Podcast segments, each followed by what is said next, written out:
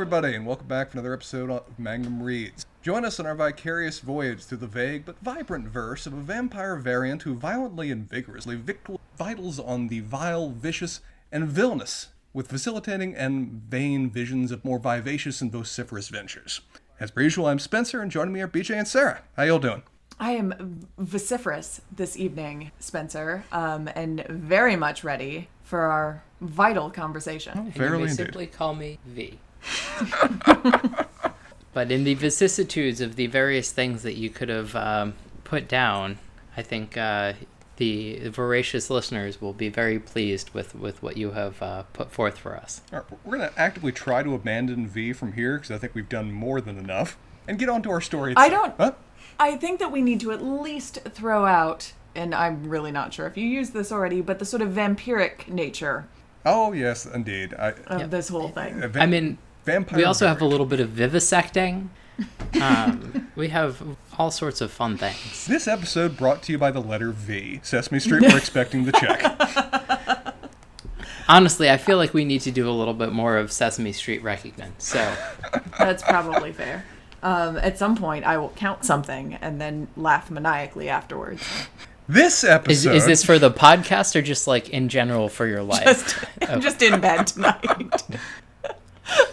On discussing our short story that we're doing this week, we're doing Hungry, Which is what? Hungry Daughters of Starving Mothers by Alyssa Wong, the 2016 Yes. Nebula winner for Best Short Story. Um, we read this this week, and my, Sarah, I'm going to start with you for two things. One, Okay. you sent us a delightful picture of a drink that is so appropriate for this episode. I really want to know what it is. Well, Spencer, it is Black Thoughts in a jam jar. Topical. What is it? So, um, it is all of the horrible and evil plans that you have that stay in your brain Okay. for most of the day that have been sucked out of you I appreciate that you read the story, vomited back into the jar. So, um, it is it, honestly, it's sort of. It's pretty much a classic martini, really. It is a vodka martini. It is vodka and vermouth. Um, but it is black vodka, which there are apparently some black vodkas on the market, but they have been disappearing rapidly, and some of them have been discontinued. I can't get any at my local ABC store.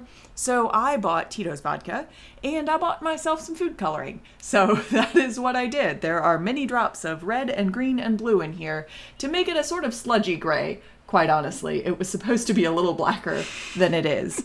Um, I like that you went with like a very, uh, and I'm I'm sorry, Josh, you're not going to listen to this, but it's fine. Um, a very Josh way of going through it. It's like, well, you know, computer programs just put red, green, and blue together to make black, and so that seems reasonable. Well, so there were a couple of methods to do it. Um, I could have gotten black food coloring, but they didn't have it at the uh, questionable food lion I went to because it was next to the liquor store. You know, it would be Um, really interesting. Hmm. Squid ink. So I have seen recipes for using squid ink with it. Uh, shockingly, they did not have squid ink at the Food Lion that didn't have the black food coloring. Um, I feel like there's a Food Lion manager that you could talk to about this. that that well, that might be true. I also could have planned this drink That's four a lot hours ago.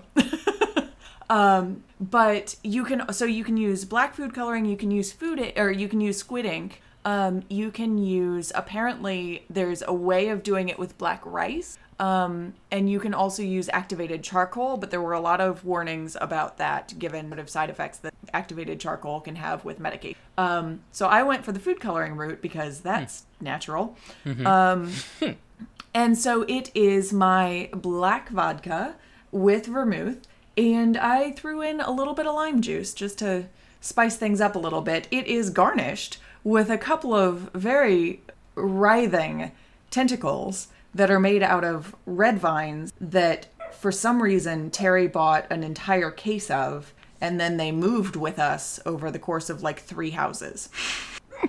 Are they still good? well, to be Define fair, they weren't good to begin with. Oh, well, that, yeah, it's just red vines for you. I mean, if it were Twizzlers, it'd be great, but This was Terry's point today. Um, so no, they were bad. Um, I didn't eat them. I garnished and I took a picture and then I promptly took them out and threw them in the trash can. And the picture of this drink is just gorgeous and needs to be posted on our website, BJ, because this thing is very much on point for what kind of what I imagine these things look like stored in this main character's fridge. It's a little grisly. Yeah. Um, I think that like a black version of Red Vines or, or Twizzlers would have been like even better, but it but it is it is very good. We will definitely uh, post a picture of when possible. All right. F- follow up segment. Sarah, I'm going to also have you do your other segment now, just because it leads naturally from Yes. my. I enjoyed this story. I found it very interesting. I have not the slightest damn clue of what to make of it. And I'm curious whether our various various readers on Amazon and Goodreads had a similar mindset.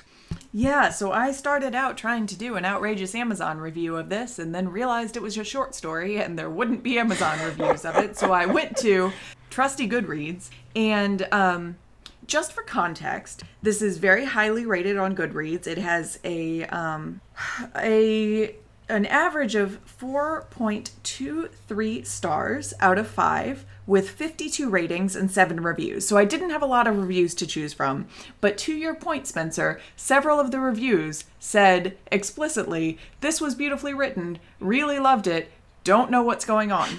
Um so there's that.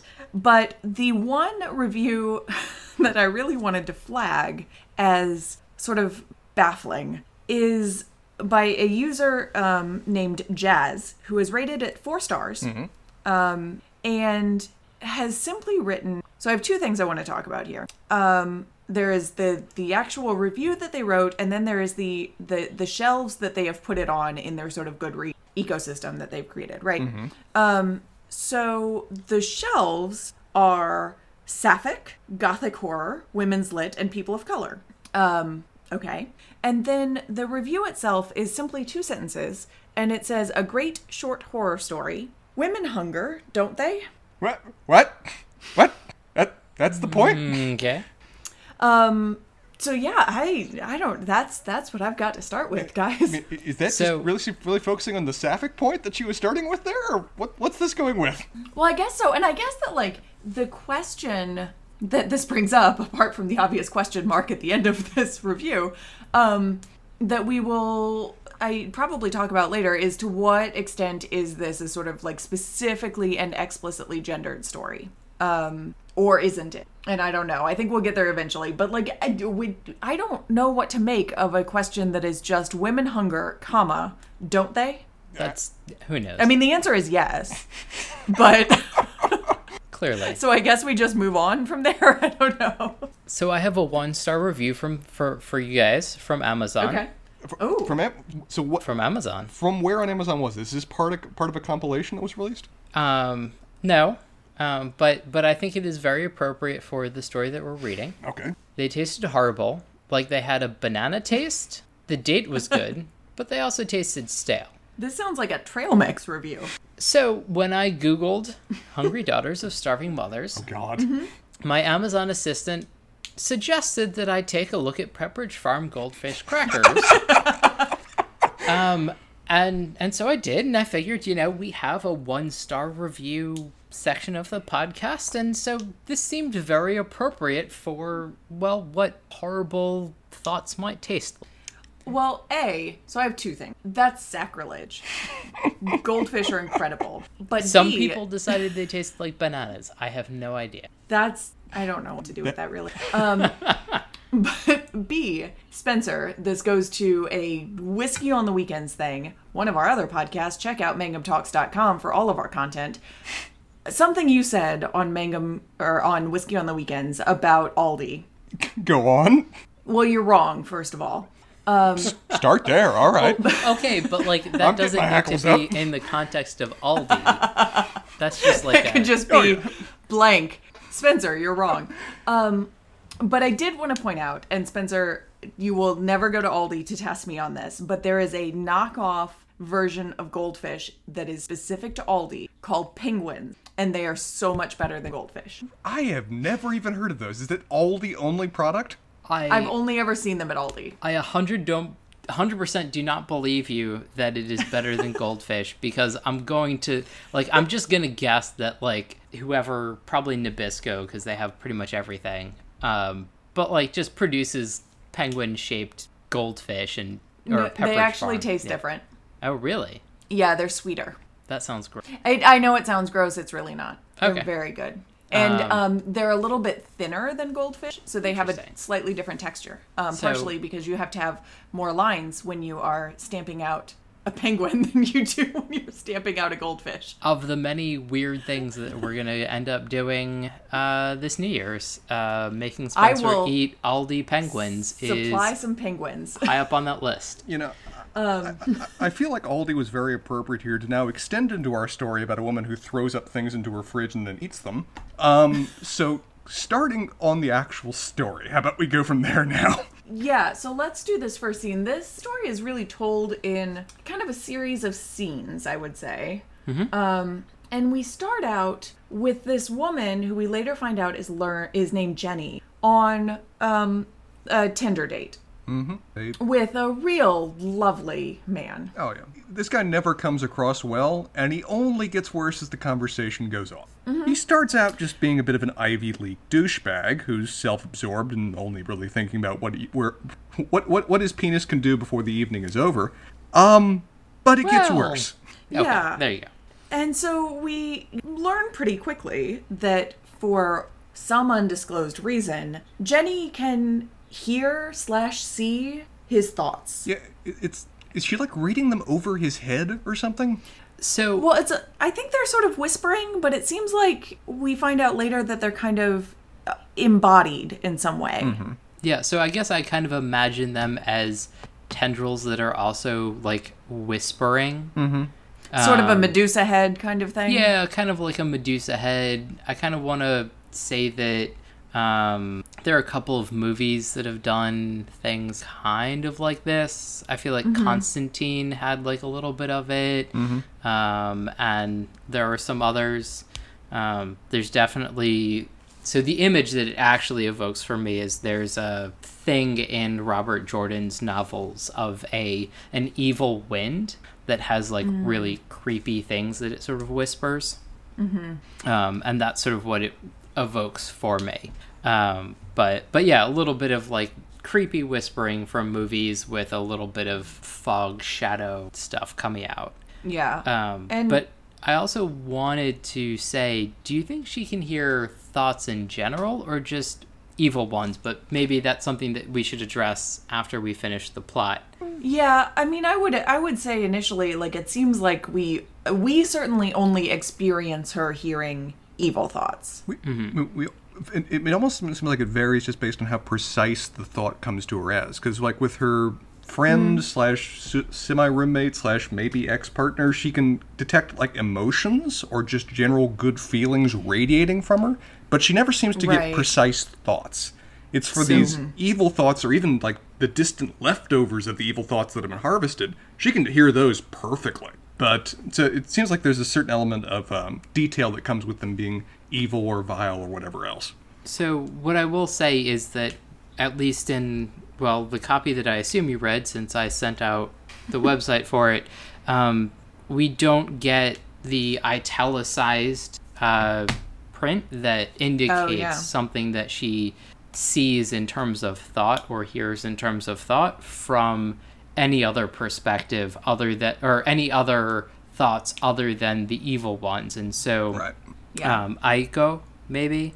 Um, you never get that italicized text Exactly, yeah. indicating that, that that's what she's reading. It's it's more of like maybe a n- more normal like sense of what's going on. So it's a it's a it's a paraphrase as opposed to a direct quotation. right.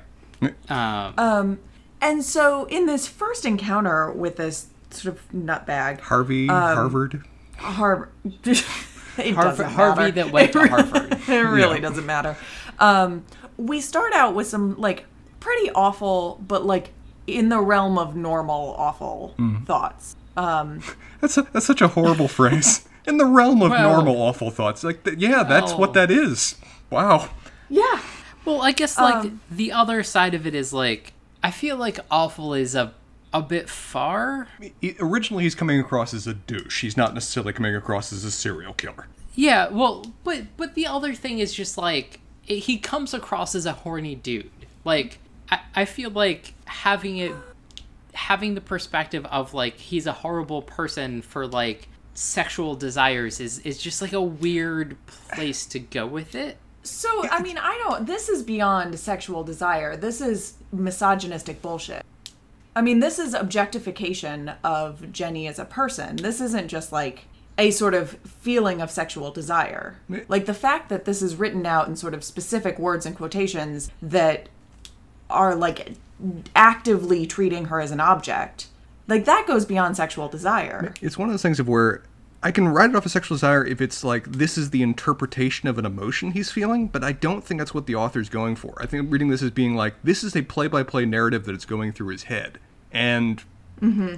that's really detailed and specific just to be sexual desire. Now it's in his head; it's not literally sharing it, but still, this it it, it does not frame him in a good light to start off. Yeah, I, like I, I guess that sort of that's where it's just like a I don't know exactly what the author was going for because this is sort of the only scene where we kind of get that, and it's kind of uh I don't know.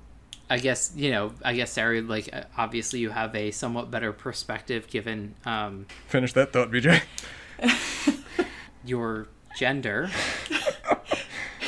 and and my own sexual proclivities suggests that I I might I might have I, I have opinions about how men speak about women. Um, Yeah, or at like, least I- how this portrayal is. I of- hundred percent agree with you in terms of like speech, but it's just like if he doesn't say it, Well, and this is the interesting thing, right? Because like what this does is this puts this whole thing in a very weird, shaky middle ground between thought and speech. right? To her, there is no And- difference. right because it is externalized in some way even though he doesn't know it's being externalized and read. Um, so you're you're totally right that there is you know there are differences between these sort of thoughts and acting on them and whatever but this is like getting into that weird mi- miasma in the middle. Now i will say that i think i think i certainly read the thoughts differently knowing what two thoughts down happens right, right exactly. And and that's i guess that's sort of what why i have like a he's the words are being judged in the context of how weird crazy and gross this person is Yeah. Well, and so I will say, and this was going to be my last my last point up about it, but like we get the first sort of the first of Jenny's thoughts in response to his thoughts, which is just gross. so i guess Um, and that feels right. i love the juxtaposition of the next sentence which is gross that sounds wonderful And you know, interestingly enough, from her perspective, that's both of those are perfectly accurate statements because that is gross, but that's exactly what she's here for. Mm-hmm. She wants this gross. She wants this vile. This is what she feeds on. So both Even though we are purportedly responding to a jacuzzi along the west wall so that he can watch the sunset while he relaxes after getting back from the gym. Also gross. at at this point we have no idea what this character is and what she's here for. And so from our perspective, she's just being I don't even know if the wor- words are exactly polite or just trying to end this as as, uh, un, as uh, unpainfully as possible as she's already browsing Tinder for her next date. But uh, as you guys said, the, the the first four thoughts go from perfect tits, bitch, she'll be begging for it to then immediately I can't wait to cut her up. So it's a pretty rapid progression in this guy's mind as we start Yeah. Yeah. Yeah. as we start to descend into realization that well I mean, even she's caught off guard by this to the point it breaks her narrative she suddenly has to interrupt to ask his thoughts essentially what what hmm you, you, you just thought that Yeah. Um, and we get sort of a like weird shift between like total disinterest and I'll have what she's having Yeah. kind of like I, yeah. I thought you were going to be an hors d'oeuvre but no this is the main course I've been looking for um, Yeah, which is I I think that the way that this um opening scene and the court, sort of back and forth between these kind of externalized thoughts that she's reading and her own inner monologue and the conversation that they are purportedly having out loud at this sort of shitty dinner date is kind of extraordinary the way that those play off of each other yeah yeah. It kind of reminds me of um, when Sherlock, I think it's Sherlock, sort of first the first season I want to say came out and they had like conversation and then interposed texting and like Oh, how yeah. they Right. did and how like it played together. Um, and it was just sort of like a very seamless fitting it all together. And that's kind of kind of how I imagine this. Um, Yeah. in terms of like how it plays out sort of in my head and like how that interaction sort of works between her like having to engage sort of vaguely with what he's saying and then engage with the thoughts that are behind it. Um, and I, I think that the author does an incredibly good job of painting that picture in like 200 words.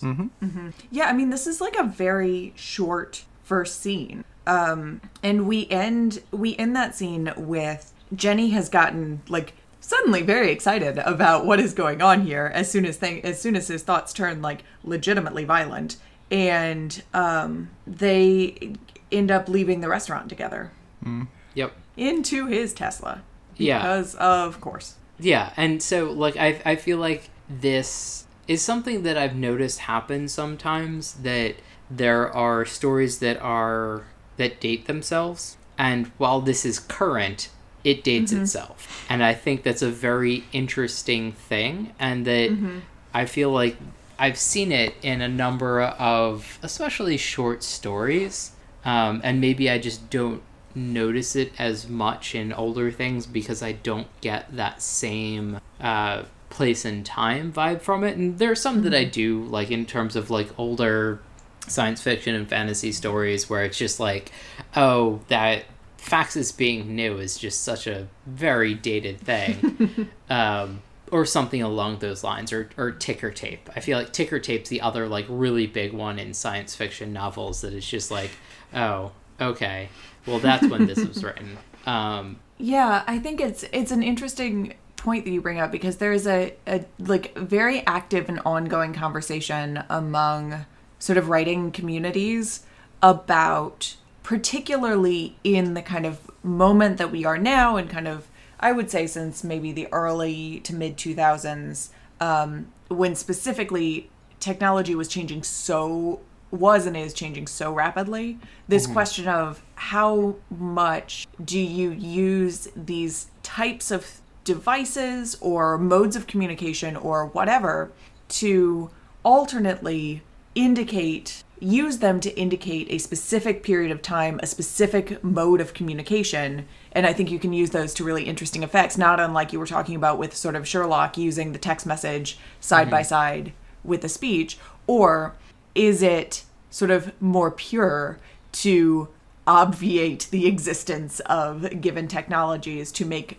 a quote unquote timeless narrative? Um Yeah, and I guess what I'm saying is like I feel like you could do it in a way that is less specific. Um and like instead of saying like I, you know, she was going through Tinder profiles, like she used her phone to browse through online dating profiles or something. uh, Give Yeah. would give a different vibe in 10 15 years if Tinder is no longer and feel like it might be on the way out, but like if it's no longer as well known, I mean, sort of the same thing with Tesla. Presumably, they're going to be electronic vehicles, EVs, whatever, and they'll probably mm-hmm. still use sort of that parlance, but then it's no longer like the 2015 to I don't know 2020 whatever where Teslas were like the pre the next Prius. Mm.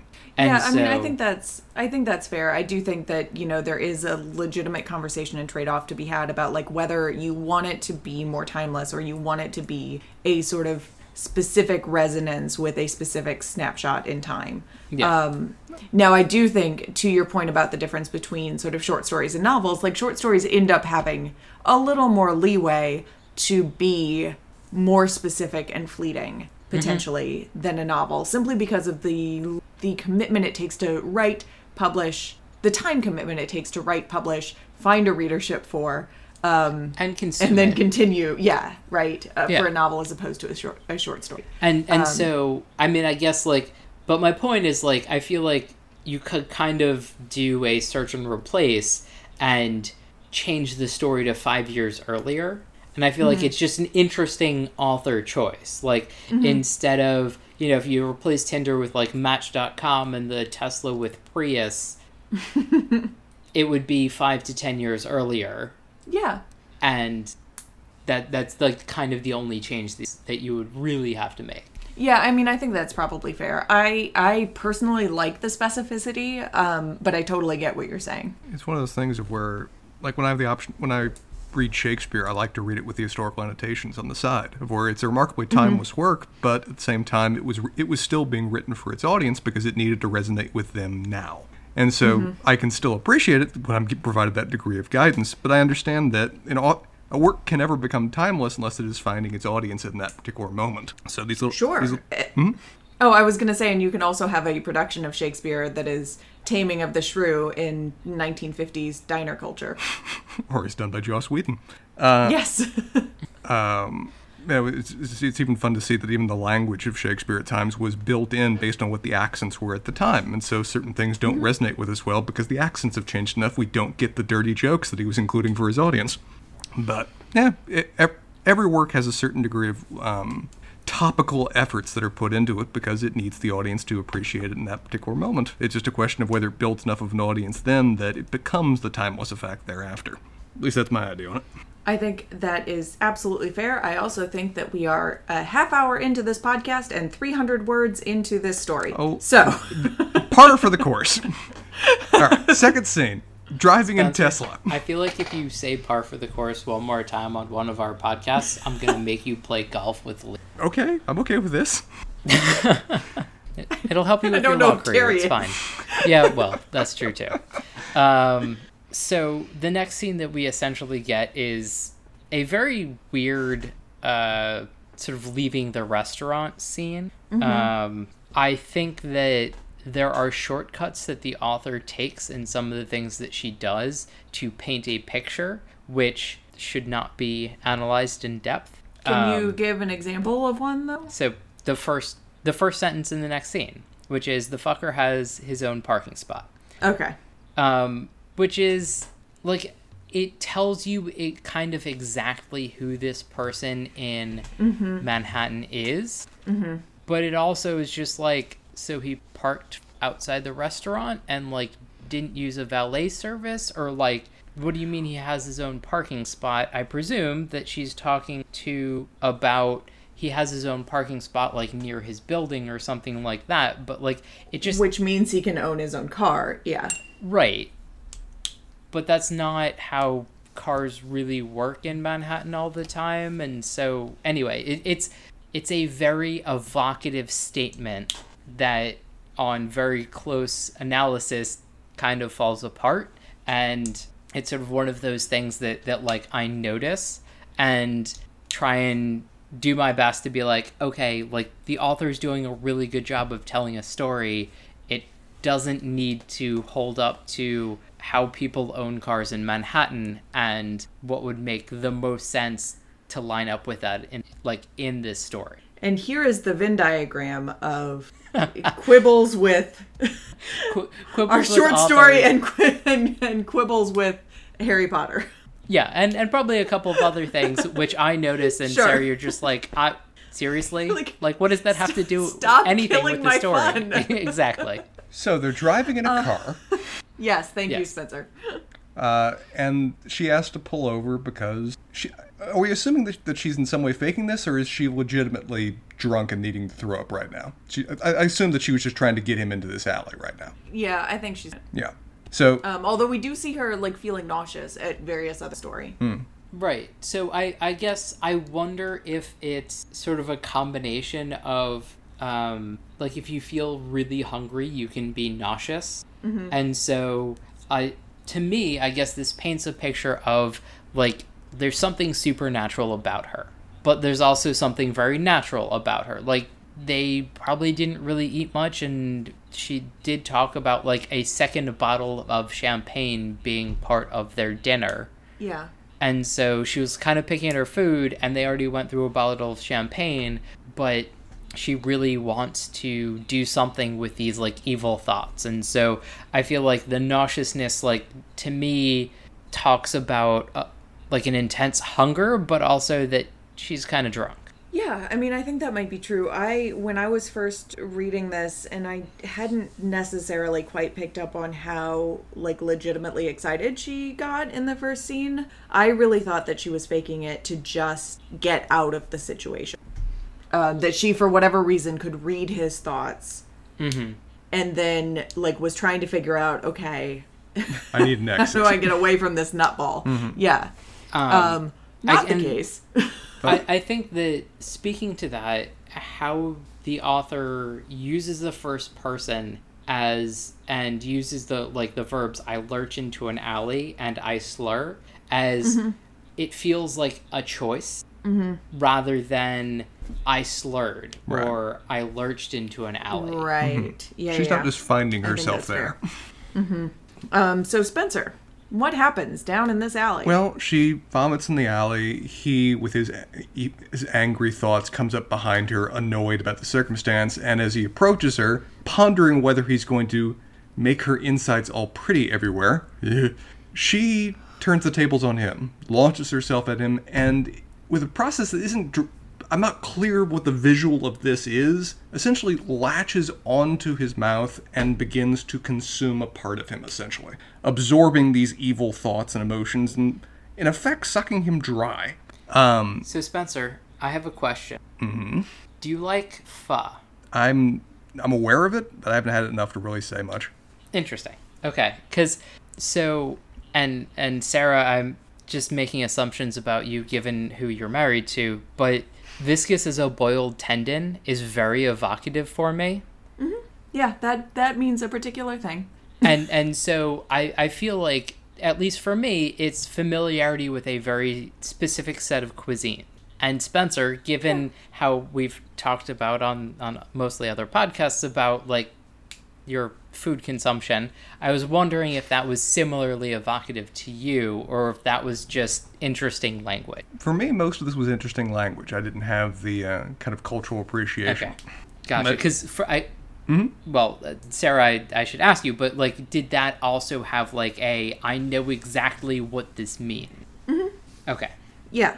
Um yeah, and I think it is it is tying back and this goes back I think to the shelves of this Goodreads review that I didn't really understand. Um but like we are we are referring back to sort of particular cul- cultural touchstones at this point. Right. Um, and I feel like this is sort of the first taste that we get that this is Yuck. Thank you. the first taste that we get that this is an Asian American story. Mm-hmm. Um, yeah, that's absolutely true. This could have been it- this was a sort of like non racialized story before this, except potentially with the sort of references that Harvey was making about himself. Yeah. Yeah. Um, and and uh, to me, this is like one of the first places that like the touchstone that I have for this evocative statement of like what these dark thoughts came out as and like how they felt like a viscous uh, boiled tendon that the touchstone that i have was that cuisine. Anyway so spencer you let, go ahead and continue with your uh, description of how she drew out these uh, viscous tendons of evil thoughts from from harvey I mean, I, I do love her descriptions, even if I didn't get it, did, get as much out of them as you guys did. But the viscous as a boiled tendon is certainly evocative, and the fact that she feels decadent and filthy afterwards is an interesting way of describing it too. But after she, you know, pulls these evil things, these dark parts out of Harvey, uh, and he's left just feeble at her feet, an interesting thing happens, which is, again, this story feels like there's a lot going on. There's a lot that's being talked about that I'm curious to discuss with you guys as to what it means to represent. But her act of doing this means that she essentially takes his form.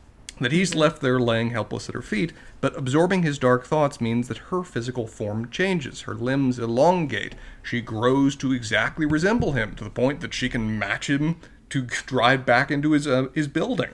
As she proceeds to get his, to throw him into a dumpster, uncaring about whether he's alive or dead. That's not her goal here. And then drive his car back so that she can then take essentially what an Uber home, a taxi home. I don't remember exactly. um, remember that it says uh, i think she Yeah. continues in the Tesla for for a bit. Um, but she I goes feel like back to his apartment. She, yeah. she goes back to his apartment to essentially return the car. yeah. Um, but so yeah. And oh, then she chased the train back. Yeah, right. Um, so she's Oh, okay. very much a what if an emotional vampire was Kirby? was Kirby, you said? Yes. Okay, fair point. Um, That's an interesting way of putting it. So, my question to you both at this stage of the story. So, when you were reading this for the first time, and we got these two scenes with this woman who clearly has some sort of supernatural power to read evil thoughts and to suck those out of people, and she is on the state with this guy who is apparently like exceptionally evil in some way mm-hmm. and she proceeds to suck his thoughts out of him and take on his form. Like what? I, where did you think this story was going At this point, I was just along for the ride because every assumption had already just been thrown out. The title alone gave me no hints what this story was going to be about, and from here, I was like, "Oh, this is gonna be a relationship story. Oh, this is gonna be a dark. This is gonna be a mm-hmm. dark horror story. Oh, this is gonna be a different kind of horror story. All right, I'm not gonna have any assumptions going forth. Let's see what comes." So I guess I read it at this point as a sort of dark, urban, feminine empowerment horror story. Mm-hmm. Um, I assumed that th- there would be a lot more of the same. Yeah. For the for and like it would have some sort of twist or something along those lines. Um, I guess I sort of expected like a little bit more of the same, and then maybe like she found a guy that had like these evil thoughts, but was essentially like in therapy or something along those lines, and you know what she thought, who she thought was like a psychotic murderer, was just like essentially a pleasant Reforming. normal dude, and then has to deal with that or something, you know, um, something along those lines in terms of like how it would progress, and then a twist of some sort to finish it. The book defied you in that regard. And that made me very happy. yeah no i thought reading these first two scenes i thought not dissimilar from from kind of what you were thinking bj i thought we were in a sort of vigilante justice tale um and we are not No, that gets that gets thrown on its head pretty quickly yeah, pretty much immediately when we meet her, we meet her roommate, or it's not a roommate. It's a friend that lives in her building. No, not even in her building. It's it's a friend that that we Who is get this all sorts of overtones and of none of the we get all sorts of connotation and no denotation. Yeah, mm-hmm. that's a very accurate way of putting that. Where there's a lot of mm-hmm. subtext without very little actually said to confirm anything of what's going on or what anything was going on. Yeah, so basically there's this girlfriend that is at her house making her food. Has a key still. she- yeah. yeah. which you could you could give to just a friend in the world Sure, sure. Yeah. or you could give to someone else unclear um yeah but this this friend is a, a professional chef and caterer um and has come over to cook jenny dinner Pretty um pretty normal course of ahead. events apparently.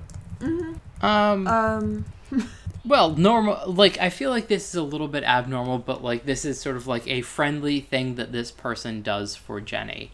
Right. And we also start to get the sense that this person is just a good person. Right.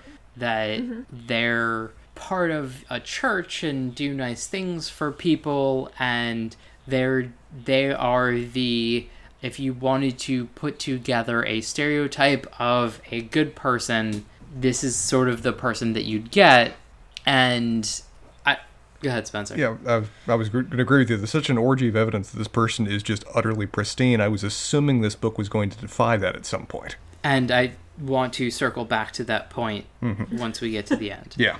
yeah Um, Um, but you know the I mean because we are told this story from Jenny's perspective, Sure. we also get the sort of the the specific feelings that Jenny has for this person that she doesn't necessarily articulate but come at us in a sort of sensory overload um in terms of what she feels about and around Aiko.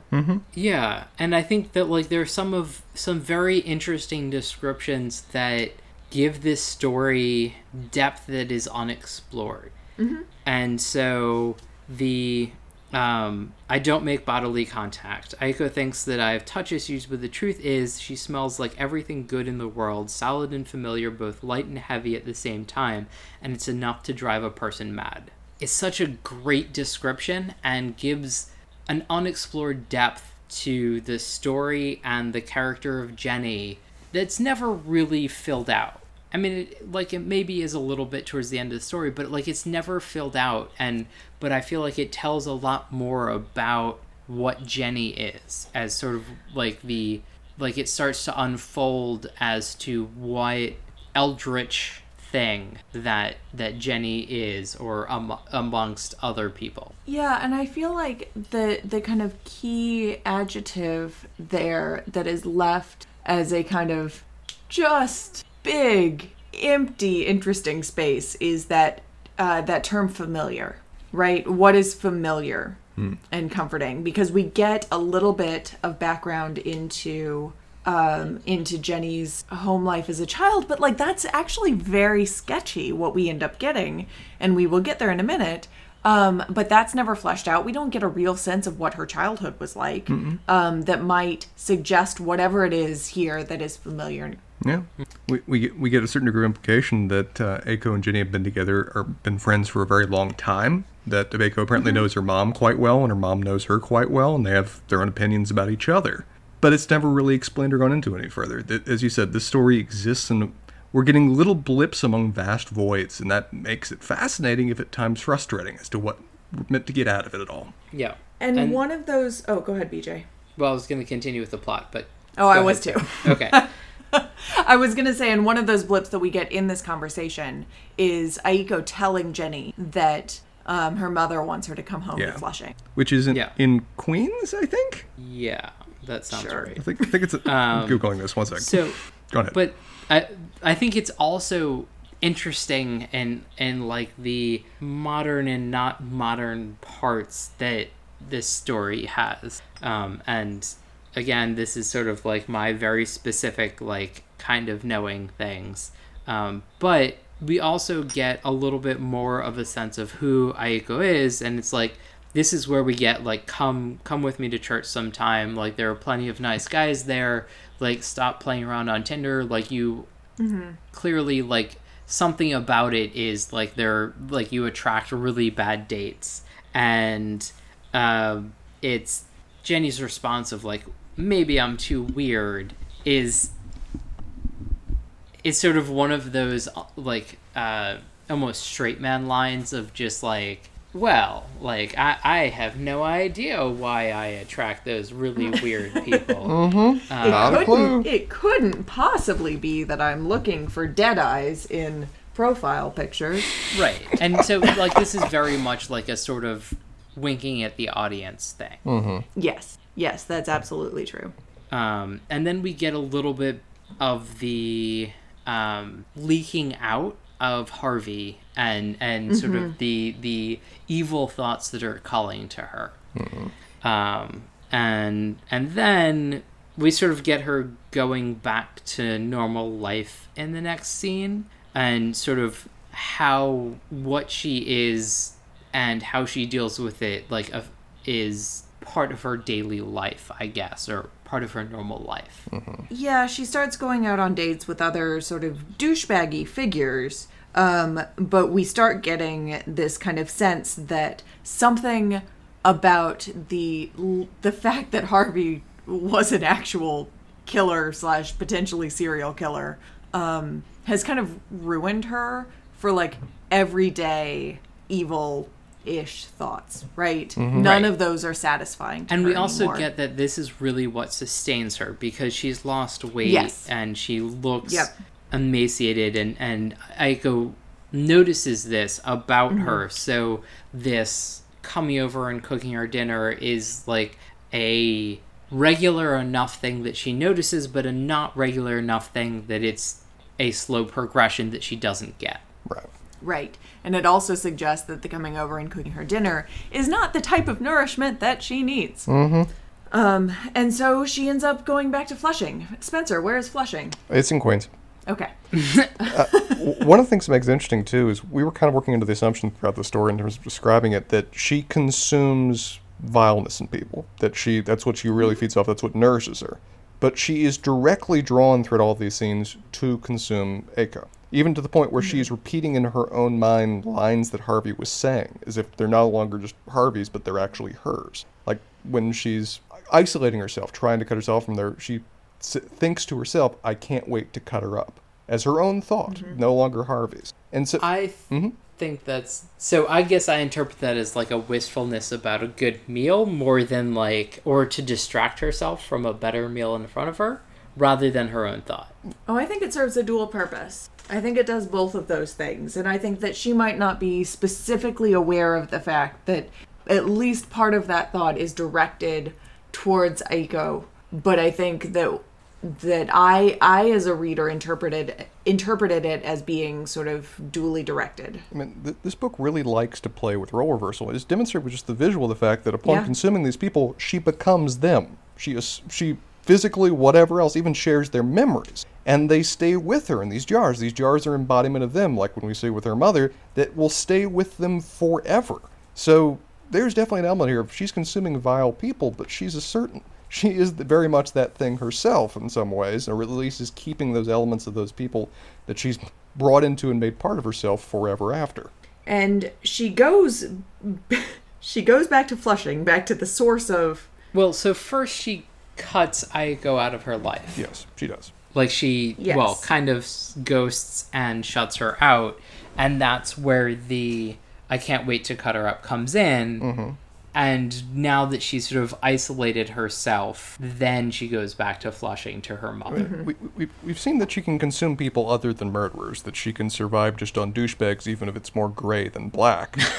um, is this an indi- is this an indication that she can effect- effectively eat on anyone, but just some are that much sweeter? I mean, could Aiko actually be a meal, or do we just not really get how this works? Or is Hey Spencer, Mm-hmm. how do you feel about Soylent? how- uh, the okay? Uh, it is a perfectly edib- it is a perfectly calorie rich way to eat. I feel like the the douchebags and unpleasant people of uh, the hipster grad students. Yeah, yeah them. uh, are are Soylent compared to like an actual meal. What a wonderful way to refer to a human being. You are the soylent of people. I mean, Oh my God. it is boring. It, you know, it is like the general populace of Manhattan. so, eh. I find it interesting that Aiko, that despite what we've previously been indicated, does not seem to represent the same traits as Harvey, has now the same draw in her mind, the same intoxicating scent and everything else. But Yeah, and that's that's a sort of thing that that we'll, we will talk about throughout the story. But kind of to your to your question, Spencer, I feel like uh, her the her draw is an indication that we don't quite understand what's going on Yeah. here. yeah, okay, and something I definitely want to return to once we go Yeah. through oh sure, the plot. Flushing. We're in Flushing. What do we learn in Flushing? Uh, her mom's kind of. Do we treat her mom as a recluse essentially? Is she just living in a world of her own memories, a, a cage of her own design? that's certainly all we see. Yeah. Yeah, like I I see something sort of between an overprotective parent slash vague hoarder slash uh, damaged psyche here. But we Um, certainly kind of get all of those things are true. Um, I think all of those things are true. But we, I, I certainly get a sense of like, sh I, I don't, I can't, I could not tell you the last time it seems like she left this apartment. It, it almost reminds me of like a dark mirror of going to visit a, a elderly person's home, of where the walls and shelves are just full of memories of a life lived, but a life no longer really going on. It's just dwelling on the past. In her case, her being a hunter and maybe murderer, it's a life lived, but through the but through the jars of her victims, and their thoughts still radiating through ever at the place. I can only imagine. Just, I mean, this is normal, I guess, enough for Jenny, since that this is the life that she has lived. But she still seems very uncomfortable with going home, just because of the nature of this place and the fact that her father's also one of these jars. Well, and he's not really one of these jars. Yeah, well, he lingers in a different way. because what yeah what we we learn so we don't learn the details but we learn that something different happened to jenny's father What he was effe- effectively completely consumed, with nothing left behind, in a different way than most of these victims. and they talk about it as sort of an accident which is interesting um but yeah it seems like his spirit is sort of floating among the jars Right. in some way um but he that he was consumed in a way that whoever these other kind of lovers were, quote unquote lovers, um, quote unquote mentors, were. Damn it all to hell. So Um, when you so when you say lovers, like I I guess I don't read it like that. I mean, that's the terminology that the story uses. Okay. And so I'm just borrowing that terminology. Like, no, I don't think that they're lovers. I mean, she is consuming a part of them, but she, like, Jenny specifically references them as her mother's lover. It, it, it, Like Jenny would reference her dates as her lovers. Like I, I guess I feel like that's a similar thing. But also Spencer, you need to Yeah, go I'm to not going to explain it. I'm just telling you the terminology. Yeah, I feel like Sagamore Hill kind of reminds me of this uh, of Jenny's mother's house. Um, so it's Teddy Roosevelt's house uh, that he lived in until he died, and has like tons of his hunting trophies and things like that. And it has like a very weird feel, kind of like how I imagine this Jenny's mom's house feels like a lot of essentially her kills and conquests, just sort of like pressing in right. on exactly. It, it's very interesting, wonderfully described scene as she's walking these halls, which were just full of the usual knickknacks of life. But these thoughts of like, touch me again, I'll swear I'll kill you. I hope her ugly chink daughter is no time. They're just radiating through her. The, a cruel cacophony of many familiar voices, she describes it. And her, Yeah. our, our introduction to the mom is, you know, she's huddled by the kitchen. uh, There's a laptop with a blue glow on her face. And she turns to her daughter and says, I made some. Do you know what this dish is? The either of you? Ni ro mien? Not I mean, it's a noodle no. dish. Yeah. Sure. I, um, but Doesn't really matter. other than that, It's, the follow yeah. It's on the stove. Your baba's in there. Which, like, okay. Okay. this is.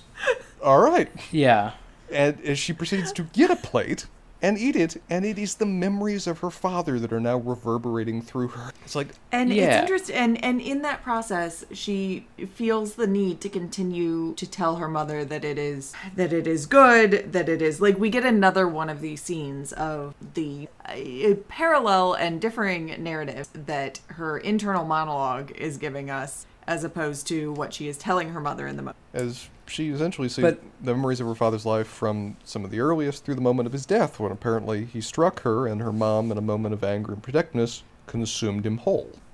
Mm-hmm.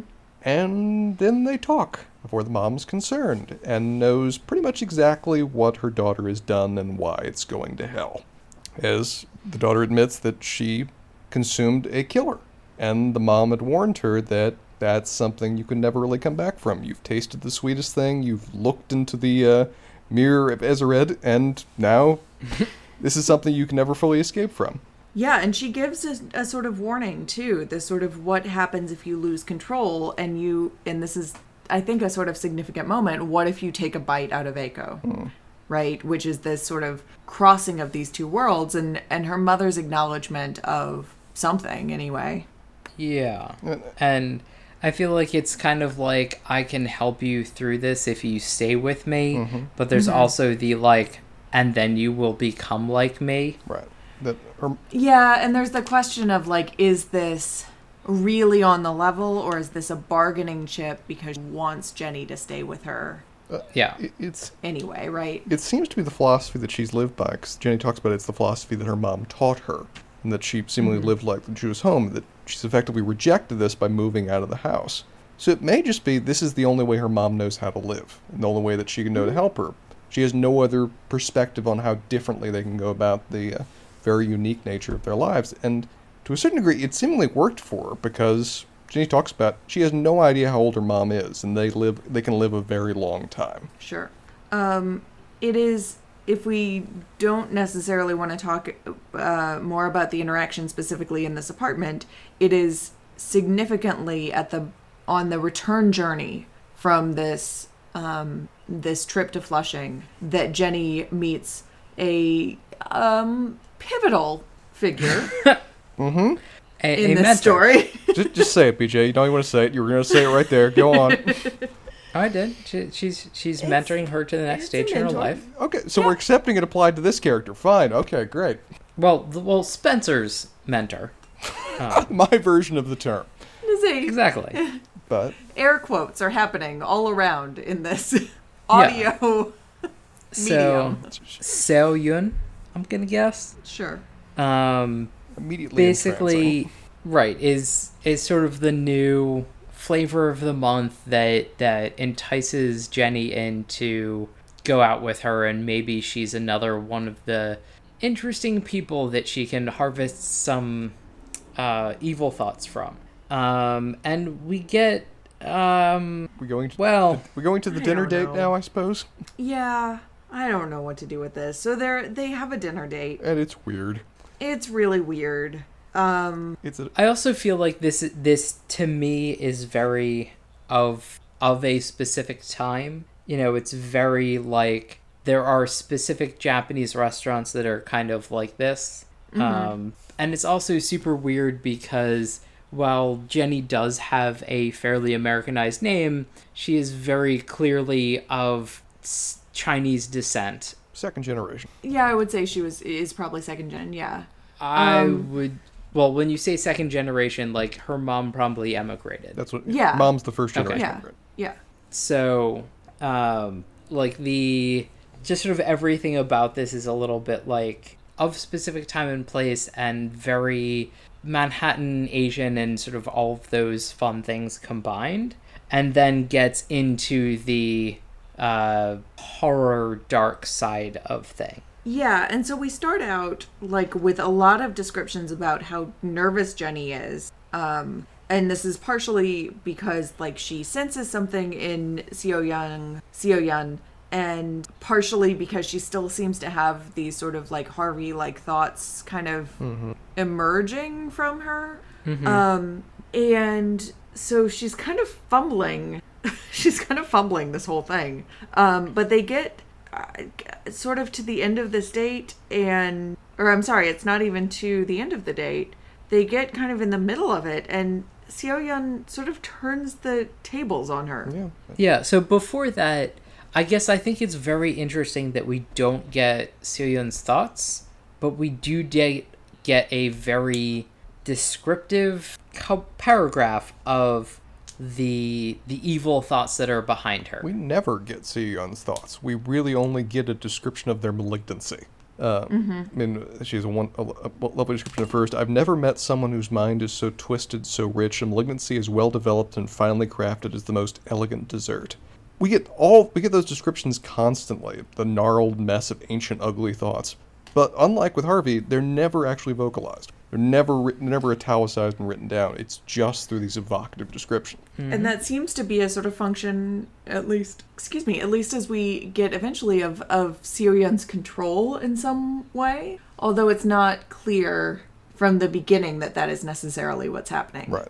Yeah. I mean, it, Um, it's almost like it's playing out in the same way that C, that the Siyun is now seeing it too, of where all of Jenny's thoughts are just plain and detailed and up, shown to the world, while her own are measured, controlled, and with just kind of like an aura radiating from them, which is, mm-hmm. as she reveals, mm-hmm. is very much how she's perceiving this conversation. Of when she, And well, she turns the tables on Jenny and asks, yeah. So I'm curious, who's Aiko? And the entire conversation changes.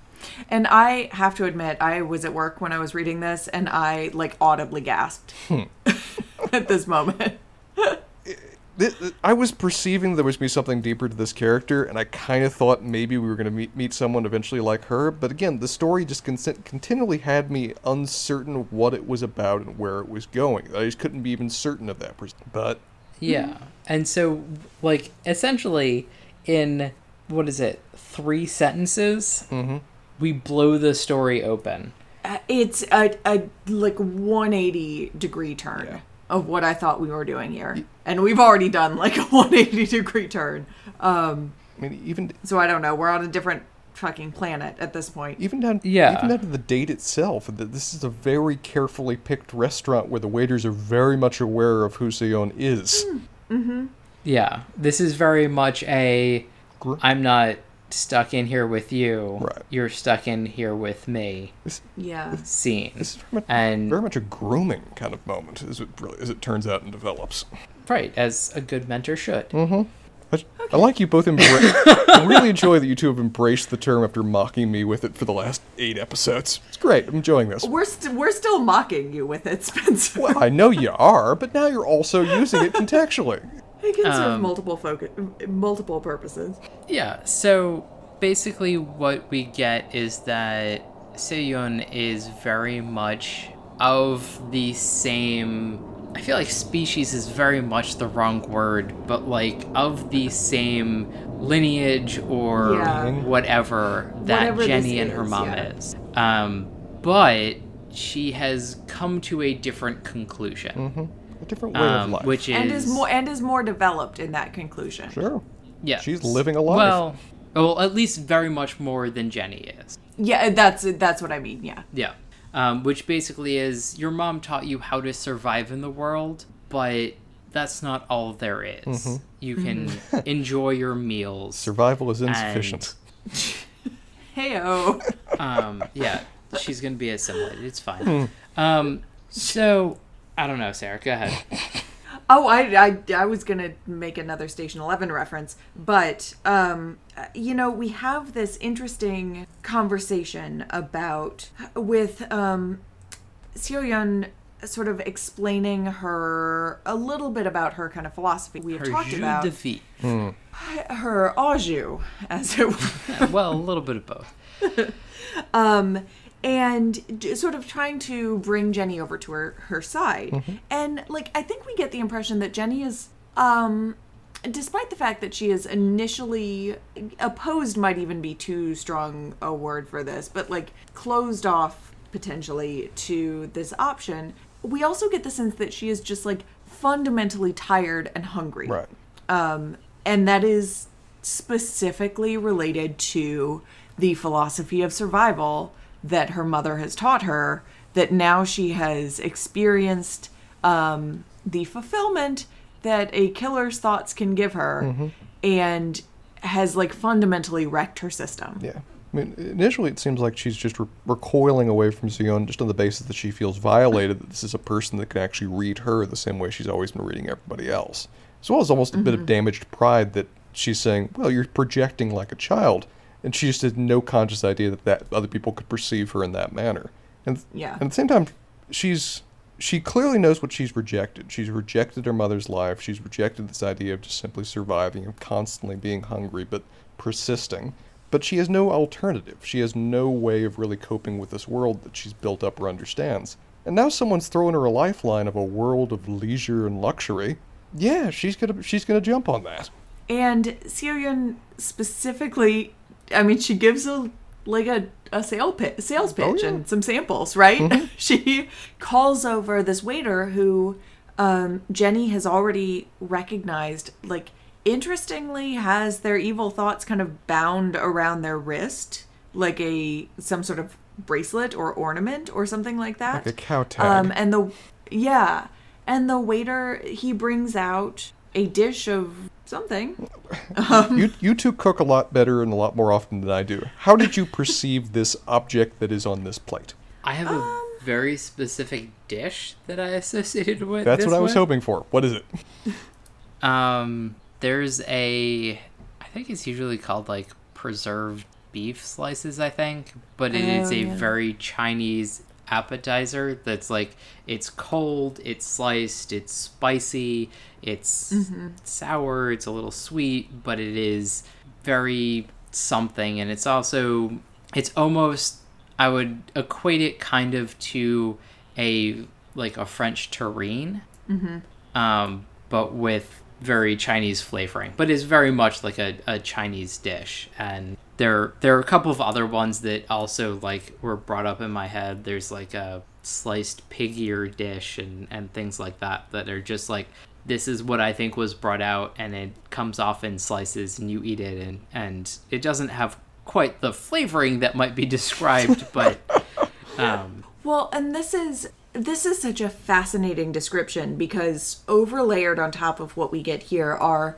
the previous descriptions that we have gotten of the sort of eyes and mouths and voices of um, these kind of evil thoughts as Jenny has experienced them in their sort of like raw, uncooked, natural state as they emerge from people. And this Yep. is this gasoline is and those malice and childhood childish joy. yeah well they are they are prepared into a cuisine here um and so we have the translucent fans um or translucent slices fanned out across the plate, pale and glistening with malice. Bisected eyes glint, mouths caught mid snarl from every piece. I mean, this is like familiar, as you were saying, BJ, kind of familiar dishes transformed into Art. Y- yeah and using these these voices as the main ingredients which is fascinating and the descriptions as they are laid out is like masterfully done Yeah, it, it's auteur cuisine, and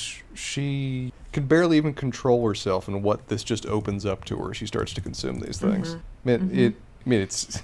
If, if the dishes you were talking about, BJ, in any way taste like gasoline, malice, and childish joy, I don't want to have No. them. no, they they very much don't. They're delicious, but Well, she seems to think so too.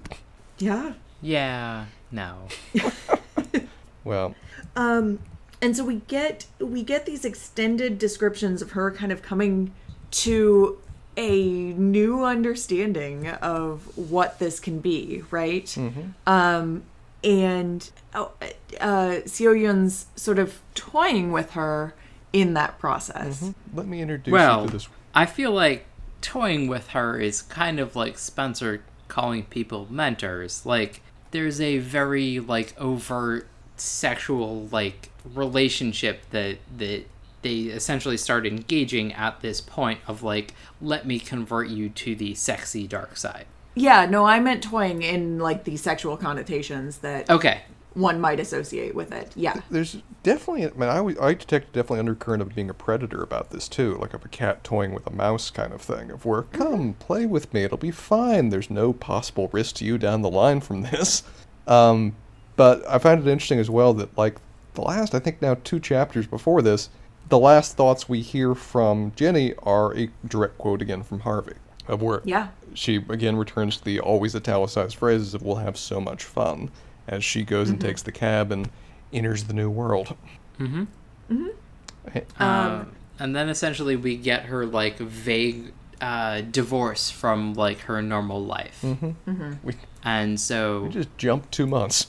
Yeah, we jumped two months, but essentially, like, she's moved in with Seo Yun. Like, Yeah. she's moving out of. She's now in the act of moving out of her apartment when Aiko shows up and sort of is just like, hey, like, I haven't heard from you. What's going on? And she's like, oh, hey, I met this new woman and we're, like, hanging out a lot, and I'm going to move into her apartment in Chelsea. Um, which is just a very. It's an awkward scene, and it's Yeah. it's sort of like forced awkwardness and Alyssa Wong does a very good job of making that very evident that this is this is like the high school sweetheart that you're saying that you're moving in with your abusive boyfriend kind of scene. Yeah, th- there's a very painful line of just casting another person of when she, you know, Aiko's just trying to connect with her because she's seemingly not even seen her for now months on end. And she keeps rebuffing each of these efforts, even roughing Aiko trying to say, you know, your mom's calling me. She's really worried about you. And our main character thinks to herself, Aiko is small and humble. Her hands smell like home, like rice flour and bad memories. How could I have ever found that appealing? It's just such a brutal cast off of another character that makes a already awkward scene that just more painful as she just so casually throws her off like an old coat. And then goes off to this party that's been built up in her mind. And I feel like that some of what she says and what and what is written is very much like a she's convincing herself. Yes. Mm-hmm.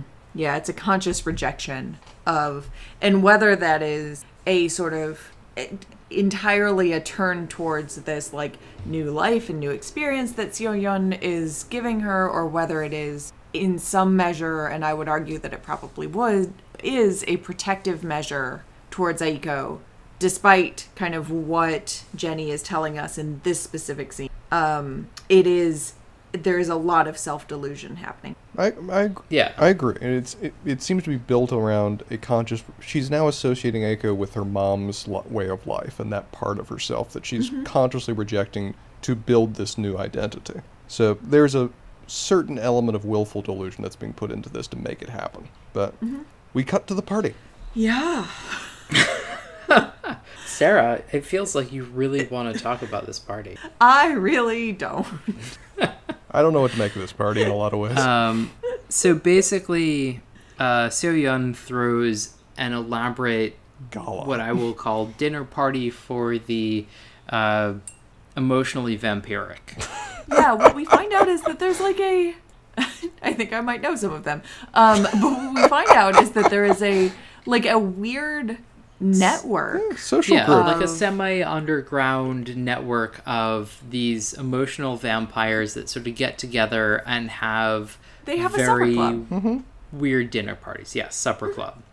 um, and they sup on things that are more reminiscent of the dish that um, Jenny and Seo Yun had at this Japanese restaurant, where it is Yes. a crafted and prepared emotional dish as opposed to a raw consumption. Okay.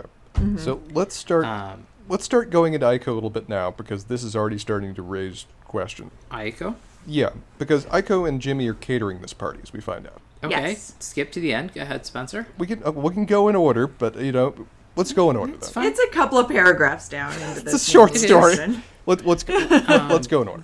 Uh, But basically, Jenny is entranced by this party, Sure. and this is Yes. very much like a, um, It's like her coming out party, really, to this group. her cotillion. yeah, it, it it's her coming out party, but it's also it's like My Fair Lady. It, it's in the, in the in the sense that it's a fake posed kind of thing. Sure, it's a fake posed kind of thing, but it's it's very much like an introduction of an ingenue to a depth and culture that she's not a part of, Right. but Yeah, trying to that- enter. I mean, that's what I mean by a coming out party. Mm-hmm. yeah, It's like a debutante ball, except it's for one person. it's cotillion Yeah, yeah. This is a very for, weird for an individual. It's a well, how many how many cultures? It's a quinceanera. man. That, This is his, this is her bat This is- mitzvah into the. This Um, is this is a major cultural trope that we are dealing what, with. what what did they call this in Midnight in the Garden of Good and Evil when the when, when the Black League was do, doing this for the young girls? Because you know it's that. Uh, Yeah, I don't know, but What- that's what it is. Yeah. So they're doing that, and she's Mm-hmm. mingling with the guests, checking out the food, becoming part of this community, going through the hideous dreams that adorn them like jewels as she meets these various guests. Very evocative about this story, and Um, she but recognizes she goes somebody. to talk to the caterers. Caterers, yeah. she recognizes So- one of the caterers is Aiko's co uh, is Aiko's coworker, Jimmy. Yep, and and then then the shoe drops. Yes. Not even the other shoe, just the shoe. Yeah. Um, there was only one shoe. there was only one shoe, but it was really big. Yeah. Um, and so Seo Yun basically has orchestrated that Aiko is there and is there when when Jenny sort of finds out that sort of this whole thing has been orchestrated and has been going on for quite a while that Aiko and Jimmy cater this ongoing fairly regular party and that she knew that Aiko was part of Jenny's life. And so I guess to me it's unclear as to whether like at what point Aiko and Jimmy started catering these parties, whether that was specific to Jenny and this is much more of like a um and Spencer you're going to get you're going to win to this but like a Machiavellian uh machination to basically put Jenny in this spot. Yes, and also no, in the sense that this seems to be a very conscious effort to season Jenny for this particular moment. Uh, seeming like again that she this is very much grooming her for food for this, but at the same time, she they, Jimmy takes pains to say that Aiko has been at every one of these parties. That she is regularly part of this thing. That which again. The fact that they're catering, that they're making the food that we know is tailored for this particular audience, there's a lot of questions I have about the background of this character of Aiko that now are being laid out and not answered. Yeah. Yeah, because I mean and and Jenny has same question, which is like how much did how much does Aiko know? Yeah. Like who actually is she in this world? And spoiler, we never get that answer. We don't. The the story essentially ends with this coming to a head where Yeah. Jenny and sees that Aiko's there, Seo Yun basically glories in the discomfort and unpleasant position that she's put Jenny into. And Seo Yun is like actively feeding off of Aiko. And planning Right. on feeding off Jenny, I would say. Right. The last seasoning Right. in the dish Yeah. almost ready. and Jenny basically catches this, sort of makes a scene. Uh, Seo Yun drops Aiko, confronts her, and then they sort of do vampiric emotional battle that Yeah, we isn't- have this sort of twilight battle that happens. that is probably I would say almost like the low point of the story, but then is very quickly picked up with um, Aiko breaking breaking them out of it, which sort of continues within the mediocre trope. But then Jenny consumes Seo Yun. Two, two, two little quick questions. Uh, one, have either of you seen the old science fiction film Scanners? Nope. No. It's it, there's a there's a, a head exploding GIF that shows up on the internet that comes from that movie, but watch, watch it sometime. It's very mediocre, but it's, it the fight very much reminds me of this. It, it's a it's a B sci-fi movie. The other thing that catches me is that the way that Seo Yun knew about Jenny was that she saw her in Aiko's thoughts.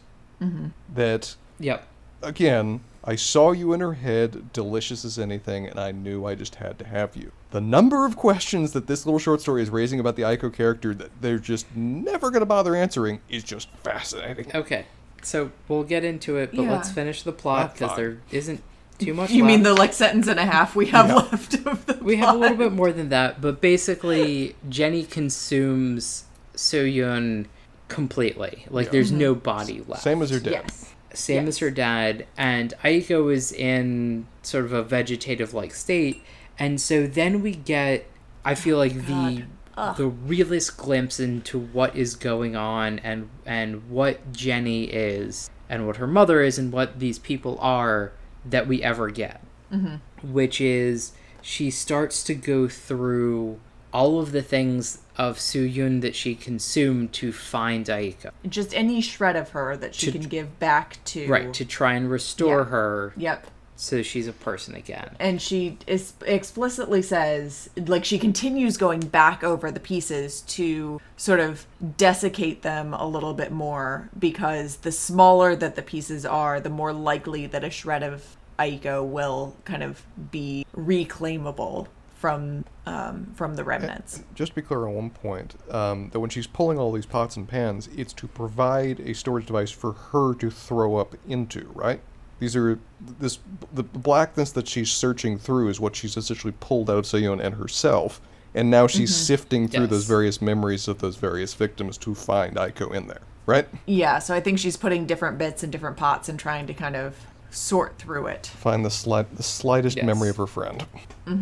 Um, and she, we essentially end the story with not with sort of triumph, but with this sort of casting out of a promise that Jenny makes to Aiko to continue. Right. Uh, Yeah. in some ways offering the mirror reflection of that line earlier about you know how could i ever find that appealing or whatever else she exactly said it ends with how could i ever forget her how could i ever forget her taste her Yes. sense something as awful and beautiful as home um, and the story ends and we are left with a variety of questions. Which ones would we like to start on? Um, So, my major question, and Spencer, you alluded to this earlier, is how how much does Aiko know? Slash, what is she? yeah.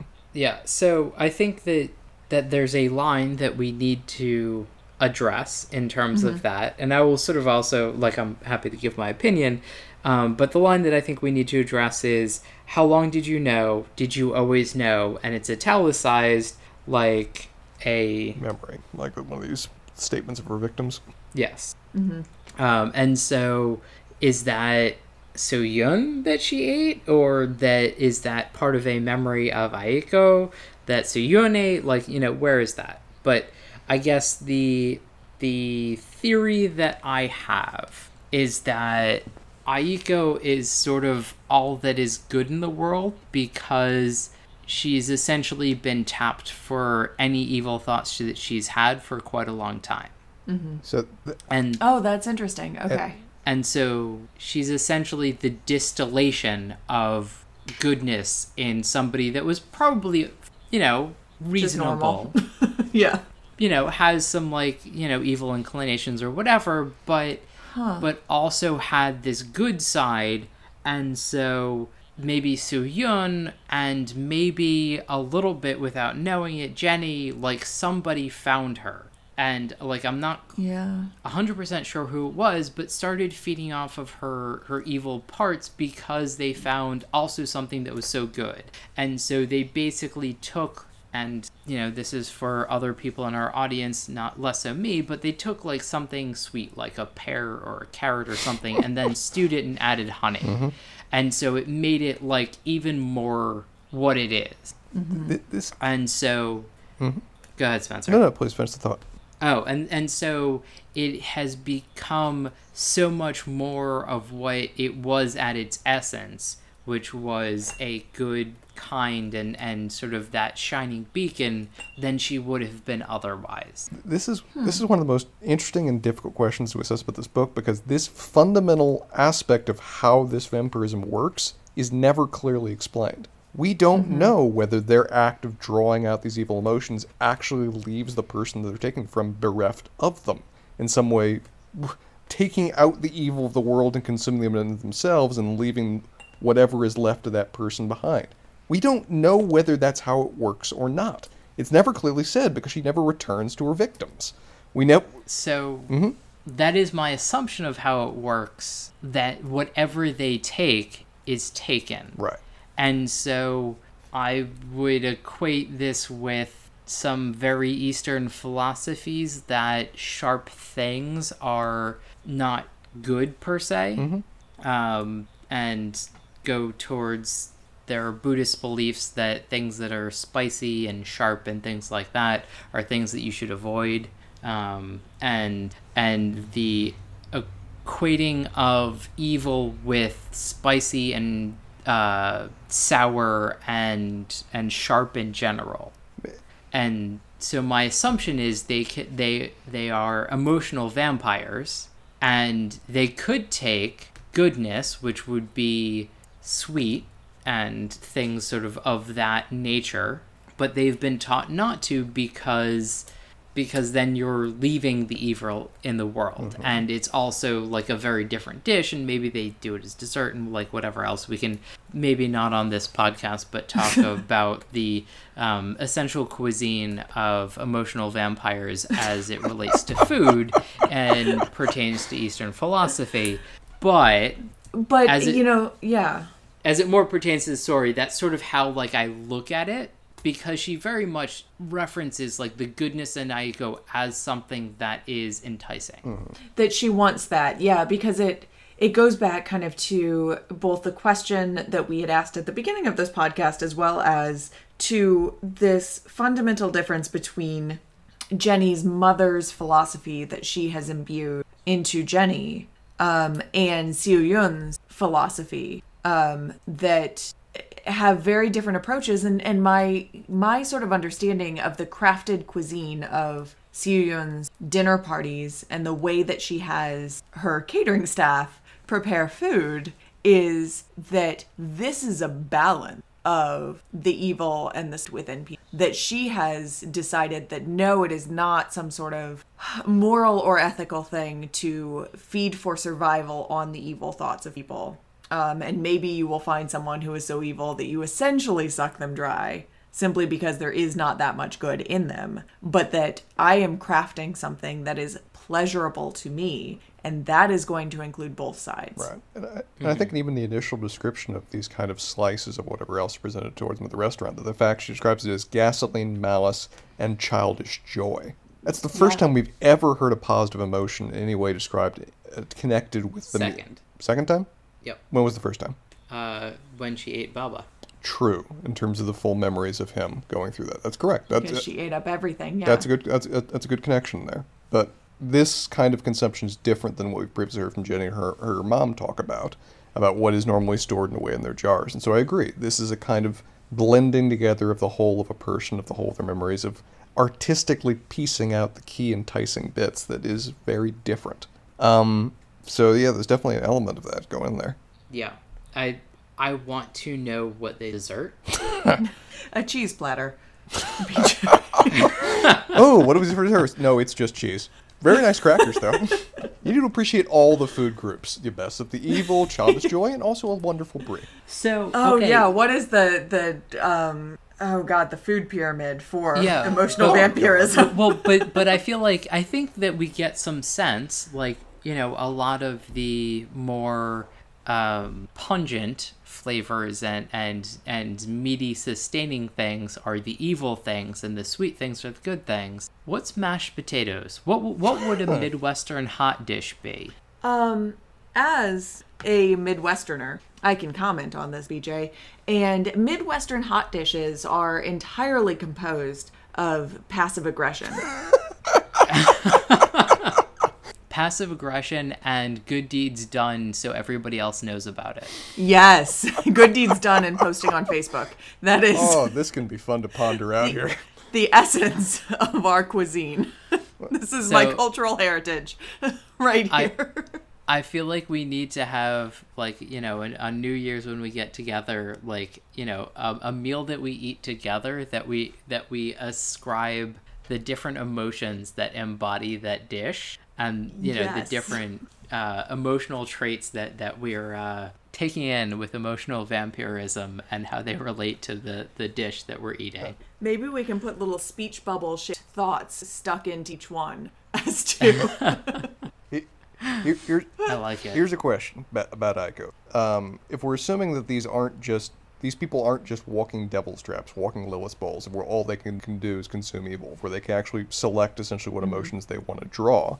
If we're thinking that Aiko has been drawn from a great deal, um, why then has only the negative emotion been pulled out of her? Why has she been only left then with this positive, with this radiant, radiant purity of a person?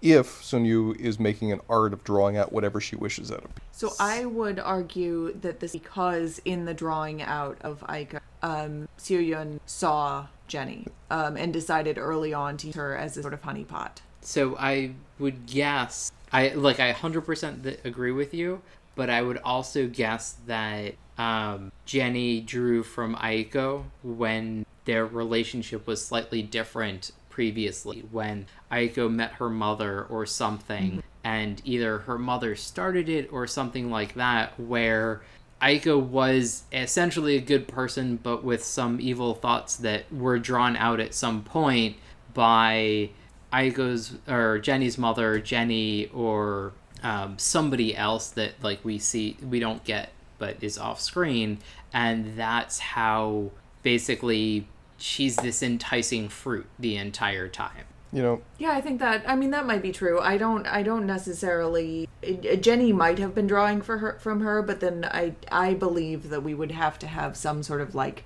explanation for an ambient drawing. I don't think that we have evidence that Jenny was actively drawing evil thoughts from her. So I think the the thing that the reason that I sort of have that is like my read of Jenny's parents is that her mother drew on her father, mm-hmm. and then at some point, because she was drawing the evil out of her father, but like in doses, but her father did something that she found super evil and just She terrible. lashed like, out. Yeah. she lashed out and then consumed him because if so either she was doing it on a regular basis or this was just like a freak thing that it's like oh god he did something that kind of terrible and so i just sucked him dry at that point um, but i guess i interpreted it as like she was sort she sort of feeds off everybody around like all of their evil thoughts and some are better than others and so that's sort of where I got the it's just sort of a general thing at that point. and there there are ones that are more sustaining than others and ones that like affect the the person that takes them in more than others. Yeah, that might. I mean, that might be true. I. I read. Are you talking about Jenny or her mother, uh both or both? Yeah, yeah. more more her mother but Okay. that's how I sort of read how Jenny does things See, I, I I certainly read that in her mother, but it my reading is that was that Jenny is specifically using this sort of like a platform of online dating to sort of contain her feeding off of people um, to specific discrete instances. if if we're correct about our assumption that we're working under that she is actually taking these emotions from people and that they can be permanently altered as a result if we're right in our interpretation of Aiko, she's been substantially improving the crop of college students that are found at the local university, I would say. Or killing them. Like, well, and Tomato. that may be, you know, I I will say tomato. though, and I had not thought about this because I was I was just uh, speaking to sort of Jenny and her use of online dating as a as a like clear means of whether she is doing any sort of ambient drawing on people outside of that or not. It is interesting that when we first meet her mother, she is bathed in the glow of her laptop light. yeah. Mm-hmm. Um, and so, like, what in that situation might she be using a laptop for? And it's kind of strongly implied that she hasn't necessarily stopped. That she markets her I don't think she can. Yeah, that she's market, marketing her daughter coming home with, well, there's lots of Tong around here. Mm-hmm. Um, and so, yeah, between that and the laptop, she's still active. It's just in a much, obviously, more discreet, less flashy kind of way than maybe her daughter is, or certainly than Sun Yun is. Seo Yun is. Um, all right. Uh, what else would you like to discuss? What, what, what, other, what other questions would we like to mill over? I mean, I sort of have many and none. I mean, well, not not Yeah. that I have none, but like I, I like I probably could. T- I think this is a very good modern. I, I don't know that I'd even call it horror, but I guess it is. I was scared, BJ, when you first suggested this story and sort of suggested it as a horror story. Like, I can't deal with horror. Um, I don't deal. I, I I just can't. I don't watch horror movies. I don't like scary stories. Um, I gave a ghost tour this weekend and like it was remarkably unscary because I can't do that kind of research. Um, and I can't walk around in the dark with people and talk about it in that way. Uh, but this, while decidedly unsettling in some ways, did not hit that trigger for me where I had to put it down and say, no, I can't do this. And I don't know what it is about it necessarily. Maybe it's the sort of decidedly fantasy aspect of it. Um, because what really what really gets me are sort of like urban legends um, and that sort of like vague well this could happen Ooh. So this is this is distance enough from reality. It's more fully grounded in a kind of magical world that it, it doesn't threaten you and you you and yours just as much. no i think okay i'm also not on tinder so maybe that's Safely insulated from these emotional vampires out there, literal and literal and allegorical. I mean, unless terry turns out to be something i wasn't expecting i think i'm okay if, if, if you if, have you noticed that your fridge is just full of random black jars?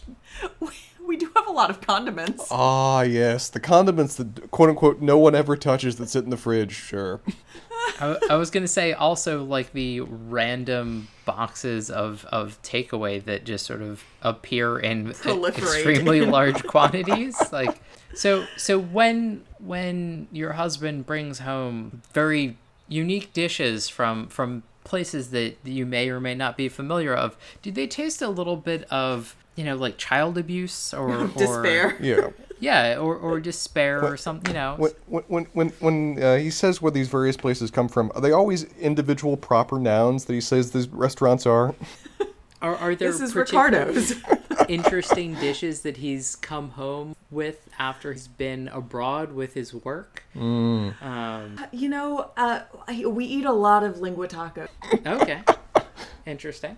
Man, what would, what do, what do lengua tacos represent in terms of the emotion that that would be? that is a question for new year's Yeah. Oh fellas. yeah. Um, I, I think that would be very much the uh, gossiping and talking Ah, poorly yes. behind somebody's Very back. so, yeah. um, But I feel like that's that's just you know laziness on my part. Um, Qu- qu- uh, uh, do you have another question, BJ? Because I do have one, uh, one more on my list. Um, I think the well, the only one that I really have is what is wrong with people that they don't understand the story. I feel like it's rel like yes, there are some undercurrents and there are some open questions, and we can talk about like Aiko and and our theories for a very long time. But like as a story, I feel like it's fairly straightforward. I would posit that that type of comment comes from people who want like a lesson story. or I think, uh, well, I guess the the best answer that I can come up with, and and Spencer, I will throw it to you as well, is that they were expecting the story that you and I, Sarah, expected when we read the first quote unquote That vigilante justice, Yeah, yeah, that the this was going to be justice. a sort of revenge narrative or something like that, and we were going Yeah. to get some sort of tidy ending about all of these wrongs were done, women or cultural minority, like whoever it is, right? Right, that these were going to be avenged and corrected. Yeah, that is not the story we got. And so I, I think you're right. I think that kind of in, in speaking to a lesson or a tidy tidy in um, this story had an interesting twist in being set up like that and then completely something different that I imagine that there are people in the world who were having those expectations and couldn't quite shift from those expectations um it felt unfulfilled yeah. And I, and I think another element of it too, and this is part of the element of my appreciation of the story, but sign an element of confusion attached to it too, is I get the plot. Plot is straightforward enough. But the story is written in a way that it's bringing various genres, various styles, various focuses, and a massive amount of ambiguity that you kind of want to presume that it's metaphorical or allegorical of something else. That it's making a statement about something. And I read it in that light and had no clear conclusions what that might be or whether that is even what the author intended. And that left me in a kind of confused state at the end of the story, of where I'm not necessarily sure there was supposed to be a message, but I was b- under the assumption that this was meant to represent something. And I, I mean, Mhm. I was gonna say I feel like there are messages that like you could put to it that are very reasonable, but I think the open endedness allows for a broader audience. Um, and a sort of myriad of interpretations where you can latch onto one of those particular stories that it's telling and choose to really care about that. I mean, in a lot of ways, this is um, a story about consumption. This is a story about home. This is a story about the connections we have with our family. This is a love story. This is a story of abuse. Like, there are all of these types of things that are getting tied into it that don't necessarily that are not overriding in some sort of statement about what is going on Sure. but that leave these sort of evocative trailing writhing thoughts yeah, and I- moving out into wor- the world like a mantle over one's shoulder and I think that the author does an incredibly good job of tying together a very feminine mm-hmm. Asian American narrative together without enforcing that the reader be any one of those to appreciate many things about the story. Mm-hmm. yeah uh, it, And I am sorry, Spencer. I was just going to say one thing. I am just floored by how much was packed into this Yeah. relatively short story. Yeah. That, that is the most surprising thing to me of where this is not a long tale. We've read some longer short stories, we've read some shorter ones, but I don't know if we've read one that is so densely diverse as this one is. Mm-hmm. Of where there are so many different thoughts, there are so many different themes, there are so many different inf- interesting explorations, while at the same time there are so many gaps thrown around it. I mean, it's just so interesting to see a story that has so many conscious absences while still being so full. Uh, it's a very unique read in that regard. I'm not sure if I've ever seen something that is so densely packed without in any way being tiring.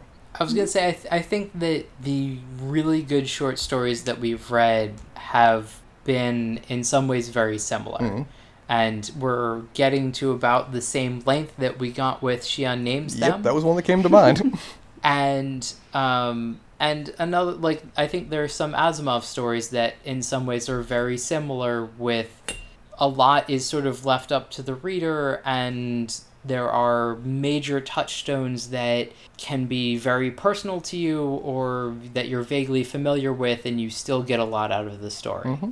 Mark of a quality short story. yeah, mm-hmm. and and so you know, I said this is Asian American, but it's very Chinese, and so I think that there are very very specific things to that in here, and I don't think and and what I think is really impressive about it is you don't need to know anything about that to appreciate the story. Well, because it's also very American, Yes. right? Like this tale of consumption, um, It- and this tale of sort of uh, emotional whatever it's and it's and very this yeah feminine. the story of of new york as well right is all it's very New american York, too yeah. It's incredibly modern. It's incredibly you know it, it has if you can relate to current things if you can relate to you know any feminine side of things any dating side of things any any of those things you get something out of the story and then there are layers. Um So- any other layers that we want to discuss tonight? No, I think that's really a good point to end it on. Okay uh bj if our listeners are hungry for more content um, you can sample any of our uh, terrible emotions on mangumtalks.com. Um, we have quite a variety of podcasts. Some are a little bit more blue than others.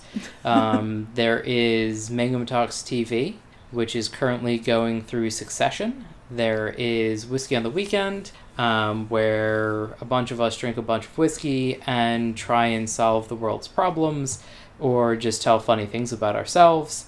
Um, it's about a 50 50.